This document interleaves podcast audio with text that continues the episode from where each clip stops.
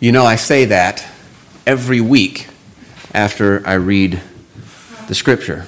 It's from Isaiah chapter 40, verse 8. And here's the context God is speaking through the prophet Isaiah, and God tells Isaiah to cry out. So Isaiah asks, What shall I cry? And the Lord answers and says, All flesh is grass and all its loveliness is like the flower of the field. The grass withers, the flower fades, because the breath of the Lord blows upon it. Surely the people are grass. The grass withers, the flower fades, but the word of our God stands forever. So when I quote that each week after the scripture reading, I am reminding us that we are all like grass that withers, and any loveliness that is in us is like the flower that fades. But the Word of God, which we just read, will stand forever. It will never perish, and its beauty will never fade. It's a helpful reminder anytime we read the Scriptures, but today, especially, I think it is fitting. The last Lord's Day, I spoke to you about the nature of Scripture as God breathed and the authority that Scripture carries because it has been breathed out by God. It is His word to us and the efficacy of Scripture as it profits us for life and ministry. And so, on the basis of those truths, Paul now gives Timothy a solemn charge. He says, I charge you, therefore, on the basis of what was just said regarding Scripture as being the very words of God to us, I now give you this charge. And the charge is preach the word. Now, this charge is not to Timothy alone. It is applicable to pastors and elders today. So, this sermon is for me and Paul, and the rest of you can tune out. No, no. The, this sermon, uh, this text is applicable to pastors and elders today, but it is applicable to all Christians, to parents and grandparents as they uh, teach the Word of God to their children and their grandchildren, and to all Christians who would interact with a, a, lost and a dying world that is in desperate need of the salvation that is found in Christ alone, who is revealed to us in the Scriptures. So this morning we'll look at first the seriousness of this charge and then the matter of the charge. What is it that we have been charged to do? And then the manner of the charge. How is it that we are to go about fulfilling this duty? And we'll begin with the seriousness of the charge. Now, to charge someone with something is to lay on them a duty or an obligation. It's to, to burden them with that obligation. And so we use that word charge in financial transactions. If you charge something, that is, you pay for it with credit, you now have an obligation to repay that charge, that credit. So this text places a charge or an obligation upon us to preach the gospel. Now we'll get to the matter of the charge the what we are obligated to do in a few moments. But first, I want us to understand how serious this is. It is a solemn duty or obligation which the Spirit, speaking through the apostle, has laid on us. In his commentary on this passage, Puritan pastor and author Matthew Henry uh, encourages his readers to observe how awfully this charge is introduced. Observe how awfully this charge is introduced. Now, he doesn't mean that it's badly or poorly introduced, he means that it is all fully introduced. It is full of awe. It's serious, to the point of being frightful, even. This charge should bring us to our knees beneath the weight of it. And, and, and I mean that. Prayerless preaching is powerless preaching we should fall to our knees in prayer because of the seriousness of this charge we have been given. I often tell people who ask me that the hardest part about preaching is not the preparation, it's not figuring out what to say. The hardest part about preaching is the weight of it. The one who preaches is speaking God's words to God's people. That's serious business. The same is true in all circumstances in which we are speaking God's words to another. All matters of discipleship, whether you're teaching a class, training your children in the home, speaking to a coworker or a waiter at a restaurant, if you are speaking God's word to another person, this is serious business. You should feel the weight of that. And here, this charge to preach the word is given we're told, before God. I charge you, therefore, before God, or with God as a witness. Now, the Spirit says this through the apostle to Timothy and to us. You are charged, obligated, duty bound to preach the word with God as a witness. Paul had already instructed Timothy earlier in this letter to be diligent to present himself to God as a workman who had no need for shame because he had rightly divided the word of truth. That is, he had handled it correctly. Like a, a priest in the Old Covenant, dividing the sacrifice, cutting it open, laying it out carefully so that the sacrificial system could be followed. Likewise, the New Testament, the New Covenant pastor is to carefully handle the Word of God, laying it open like a spiritual meal for the congregation. And he is to do so diligently and carefully in order to present himself to God approved. And this God to whom we are to present ourselves for approval.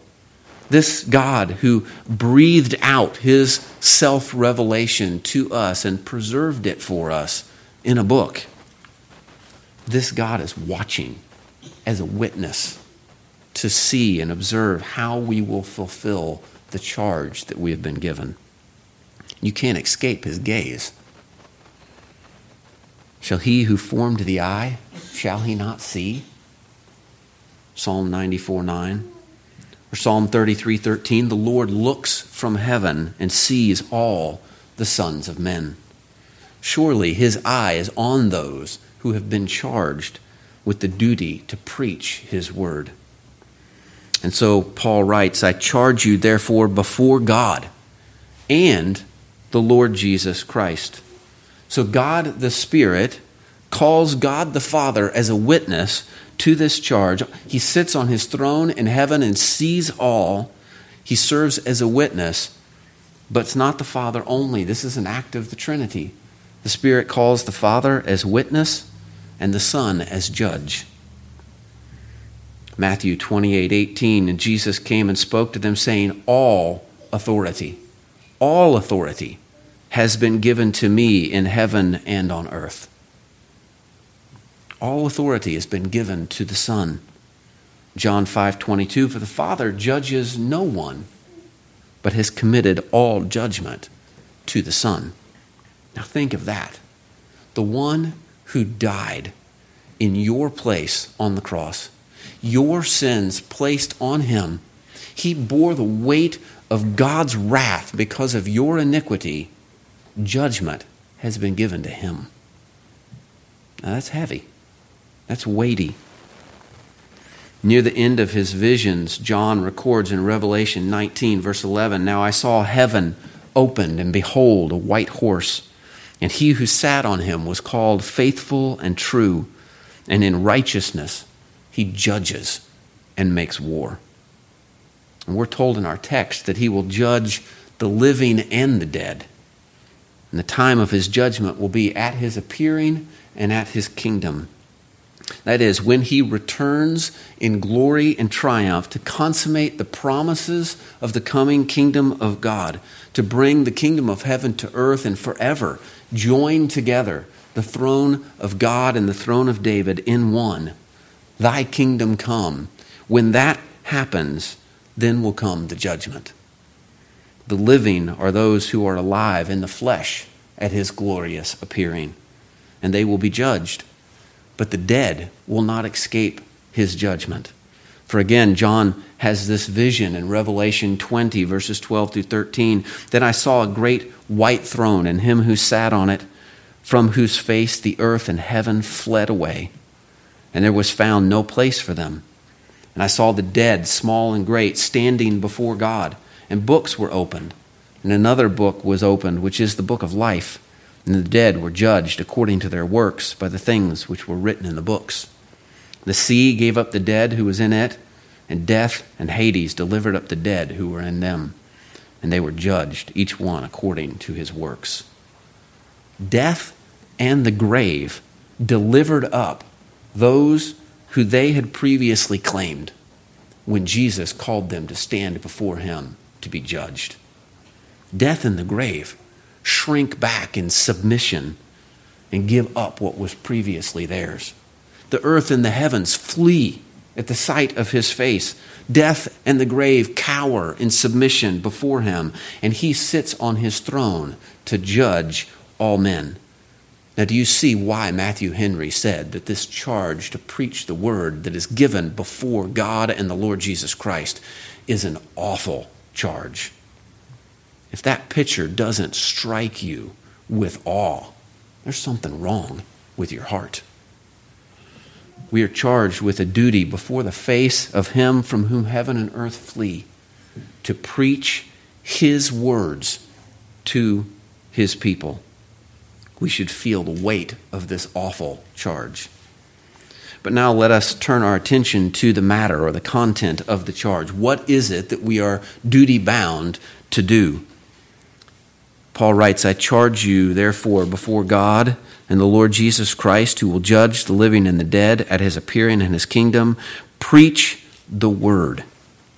Now, this is simple to say, but for many, it's apparently not clear what it means because preaching has fallen on hard times in recent years. So let's see if we can clearly define what it means to preach the word. And first, we have to define preaching. What is preaching? Now, modern Americans, I don't know about the rest of the world, but here in America in the modern day, we have a tendency to use words so generally and generically that they lose their true meaning.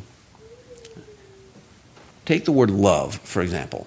What does it mean to love your wife and to love pizza? The love that you have for your wife better be different than the love that you have for pizza. Right? But we use the word generically of both things. Well, the same is true in the church. We use words generically, and they begin to lose some of their meaning. We apply the word missions to a lot of things that are not properly missions, and the word begins to lose some of its meaning.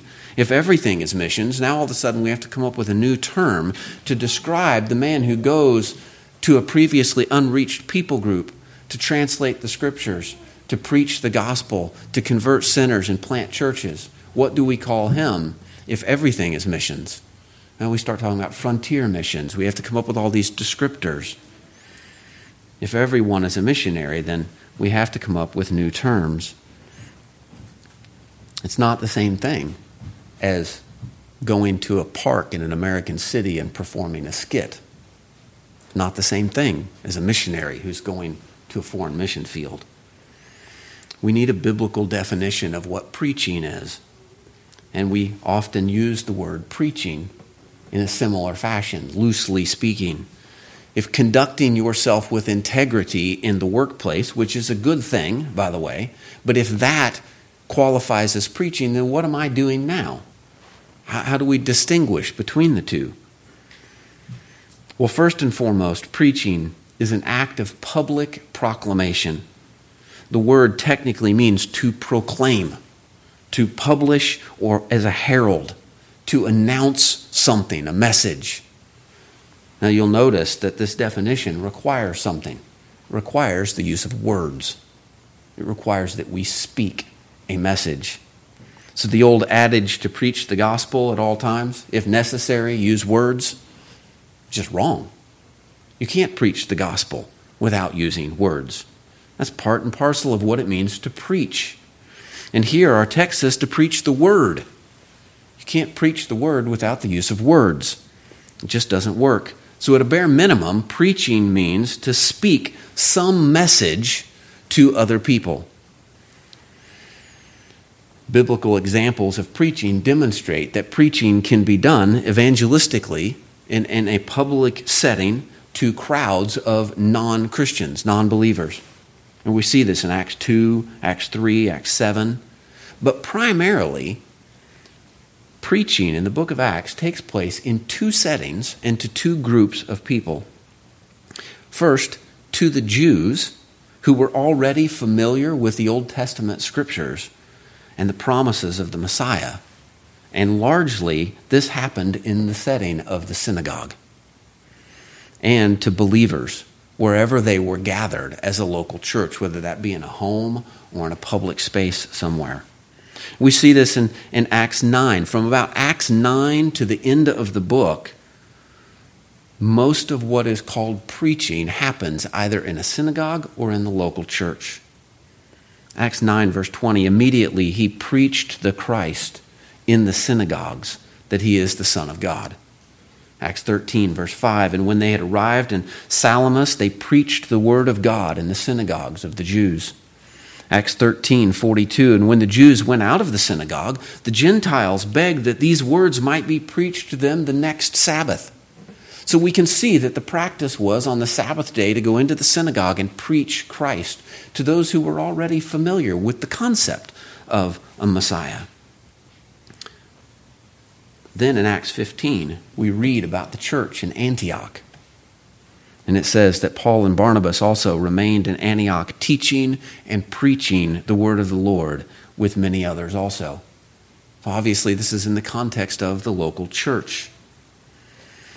Here in 2 Timothy, it should be clear that Paul is thinking primarily of that context in the church. He's speaking to Timothy, who is pastoring the church in Ephesus, and he's telling him to, to disciple the people in the church, to refute false teaching in the church. And so here, when he tells Timothy to preach the word, it should be obvious he means to God's people in the local gathering of the church. And we'll see in a few moments that there are three goals of preaching that that Paul lays out for us in verse 2, and they're for the benefit of believers and of the church. But in Acts, there's this interesting thing that I noticed this week as I prepared that there is a word that continually recurs throughout the book of Acts that seems to be used interchangeably with preaching. In fact, right around uh, chapter 9, we begin to see this word show up. And then by chapter 17, it's almost exclusively the only word that's used, and preaching isn't used as much anymore. Maybe one other time after chapter 17. Listen to this from chapter 17, verse 2. Then Paul, as his custom was, went into them, and for three Sabbaths reasoned with them from the Scriptures explaining and demonstrating that the Christ had to suffer and rise again from the dead, and saying, This Jesus, whom I preach to you, is the Christ. So Paul reasons with them from the scriptures and says he's preaching Christ to them. And that term, reasoned or reasoning from the scriptures, is used almost exclusively for the rest of the book of Acts. 17 17. Therefore, he reasoned in the synagogue with the Jews and the Gentile worshippers. Acts 18, verse 4. And he reasoned in the synagogue every Sabbath and persuaded both Jews and Greeks. And then this one from Acts 19. And he went into the synagogue and spoke boldly for three months, reasoning and persuading concerning the things of the kingdom of God. But when some were hardened and did not believe, but spoke evil of the way before the multitude, he departed from them and withdrew the disciples, reasoning daily in the school of Tyrannus. And this continued for two years. So Paul goes to the synagogue in Ephesus, and for three months he reasons with them from the scriptures, preaching Christ to them. And then when some of them begin to cause trouble, Paul withdraws and he takes the disciples, that is, the Christians, those who had believed, he withdraws and takes them to a rented lecture hall where he reasons with them from the scriptures for two more years on a daily basis.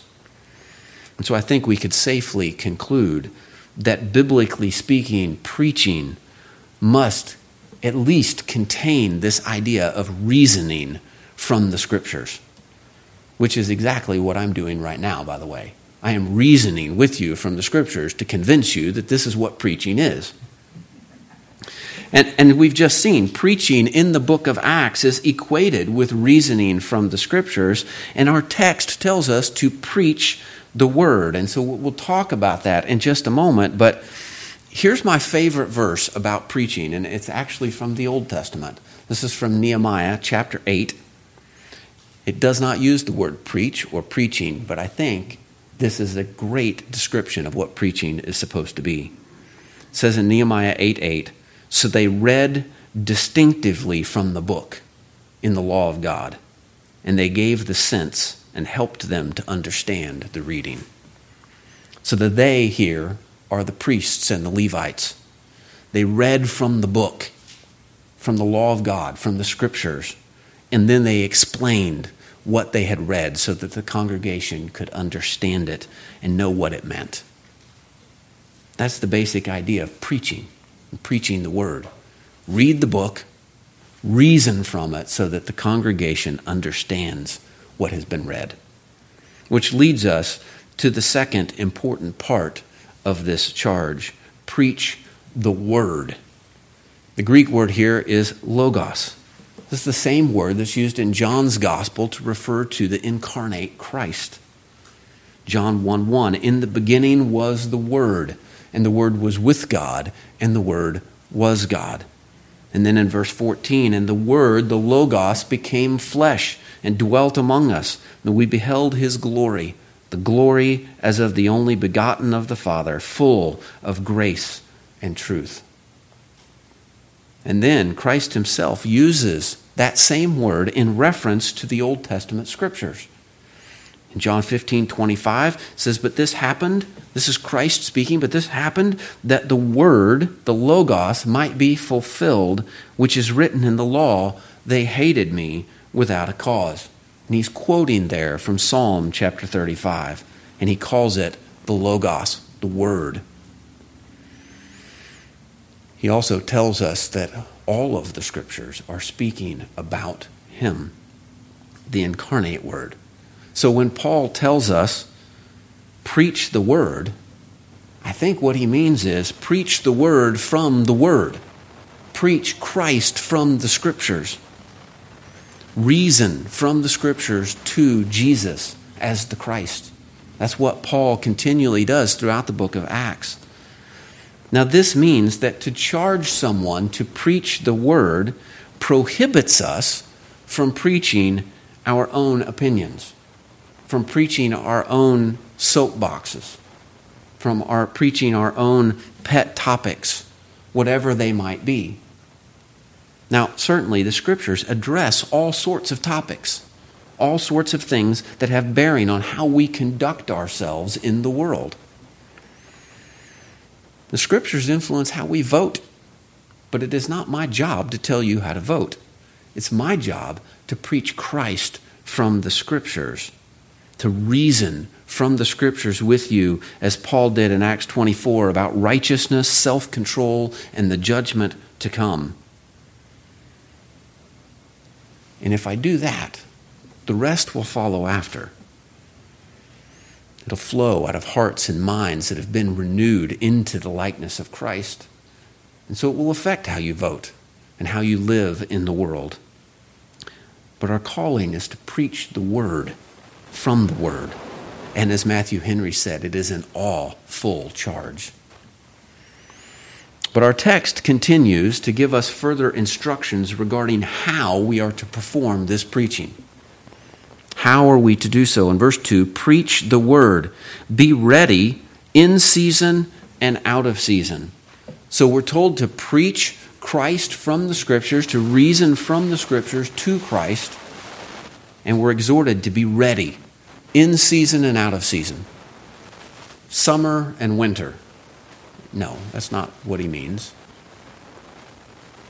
He says that we are to be ready or instant, to be prepared, to be on our tiptoes so that we can jump at the first opportunity to proclaim Christ. The same word is used again in verse 6, that's translated ready. here in verse 2 and verse 6 he says for i am already being poured out as a drink offering and the time of my departure is at hand at hand. It's the same verse. It means that it's ready it's near it's waiting eagerly for the opportunity. That's how we are to be in regards to proclaiming christ from the scriptures. Ready willing and eager. This goes back to how we ended last week when I quoted Spurgeon regarding John Bunyan, who was so saturated in the scriptures that he couldn't speak without quoting a text. That's what this text is telling us to do. Be ready with the word so that there is no hesitation. At every opportunity, proclaim Christ to anyone who is willing to listen, and particularly in the church the pastor must be ready to speak of Christ at all times. In season, when the pastor feels good, feels ready, is prepared, confident, congregation is eager to feast on the meat of the word, but also out of season, when he's tired, feels unprepared, when the congregation is not eager to be convicted by the scriptures. Matthew Henry says, We must do it in season. That is, let slip no opportunity. And do it out of season. That is, not shift off the duty under some pretense. This is particularly aimed at pastors here, but the same is true of parents. As you teach and train your children, do so with the Word and be ready, prepared ahead of time and be resolved because there will be times when they will come to you and they will they will be interested and they'll have questions and they're eager to hear what God has to say from the scriptures. And there will be times when it feels like you're trying to reason with a cage full of monkeys hopped up on caffeine. They won't listen. They're bouncing up and down. You're tired. You're worn out. You're trying to do family worship. You don't think they're paying attention. Be ready in season and out of season. The same is true when you're speaking with your neighbor, a coworker, wherever you find yourself. Be ready always to speak of Christ. Now, these things are not properly preaching, as I said earlier. We shouldn't call them preaching. This passage is particularly aimed at elders, but the principle remains and is applicable to all Christians. Aside from being ready, we're given three goals in preaching or three areas of importance.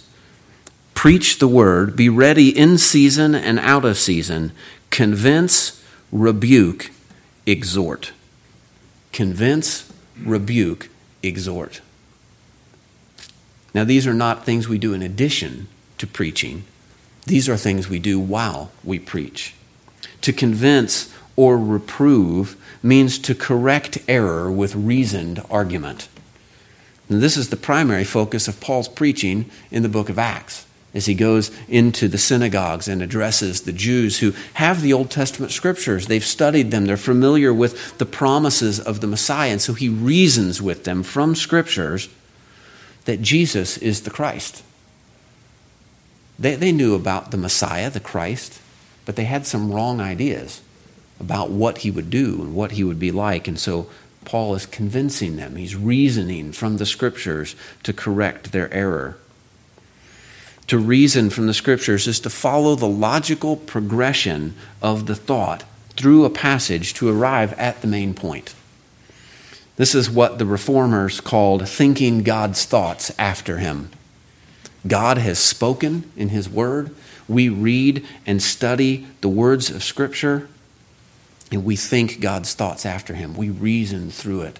What is God communicating to us here? This is where preaching must always begin with the Word, reasoning from the words of Scripture, explaining it, addressing the listener's intellect so that they understand the text and the ideas that are being conveyed. This is what happened in Nehemiah 8 as they explained the scripture that had been read. So preaching must begin here with the mind, with the head, but it must not end here. For the text says we are to convince and rebuke. Now, to rebuke means to reprimand or admonish. This has to do with our actions, with our behavior. The preacher is to reason from the scriptures and then apply those scriptures to the congregation so that they not only understand it, but that they obey it, that you do what it says. At times, it means reprimanding wrong behavior, correcting, steering them back onto course. Think about the idea of a shepherd with a flock of sheep as he's trying to lead them to pasture. Occasionally, one will wander astray out of the flock and off the path, and the shepherd has to gently reach out and correct them, put them back on course so that they don't fall off a cliff. That's what we are being told to do here. The elder must do this by means of the scripture, appealing not only to the mind, but addressing the hands, redirecting the will to submit to Christ. Albert Barnes, in his commentary, says the idea is that the minister is not merely to reason about sin and convince men that it is wrong, but he must solemnly admonish them not to do it and to warn them of the consequences. A profitable preaching starts with the word, reasons from it, convinces the mind, but must address the will, the behavior, the hands, if you will, of the listener. And then, thirdly, we are not only to convince and rebuke, but to exhort the listener. Now, this means to give comfort and hope to the faint hearted, encouraging them to trust in Christ for their righteousness, their strength, and their hope. This is the same word that's translated comforted in the Sermon on the Mount. Matthew 5, verse 4 Blessed are those who mourn, for they shall be comforted. Same word. We've reasoned with the head, we have instructed the hands. Now we are to encourage the heart of the listener. Paul uses this word in his second letter to the Corinthian church. In his first letter, he had instructed them on an issue of church discipline.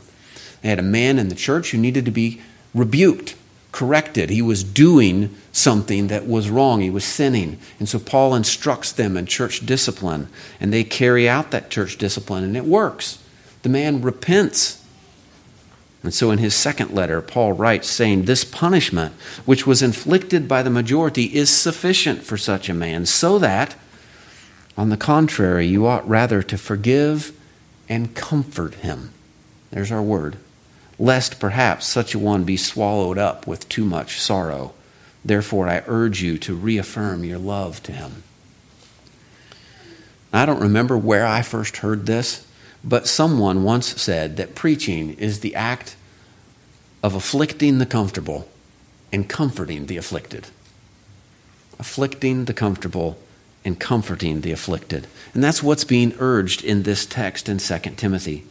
Reason from the scriptures, convincing the listener of the truth, and then apply that truth to the congregation wherever it is needed, either to rebuke and correct error or to exhort and encourage those who are downhearted and hope without hope.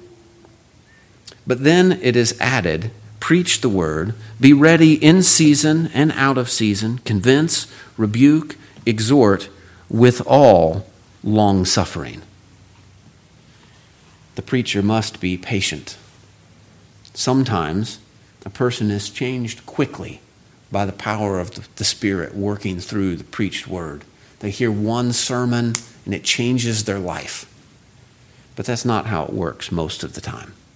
Sanctification is a gradual process that happens over the course of time, one little step after another over the course of our lifetimes. And so the preacher must be in it for the long haul, must be long suffering and patient, intending to preach the same truths over and over again, convincing, rebuking, and exhorting time and time again, being patient with people. Now, this is not an excuse for sin or obstinacy. If someone is not progressing in sanctification, they're not putting sin to death, being renewed in the image of Christ, then they are to be rebuked, as we've just been told. So we don't sweep sin under the rug and ignore it.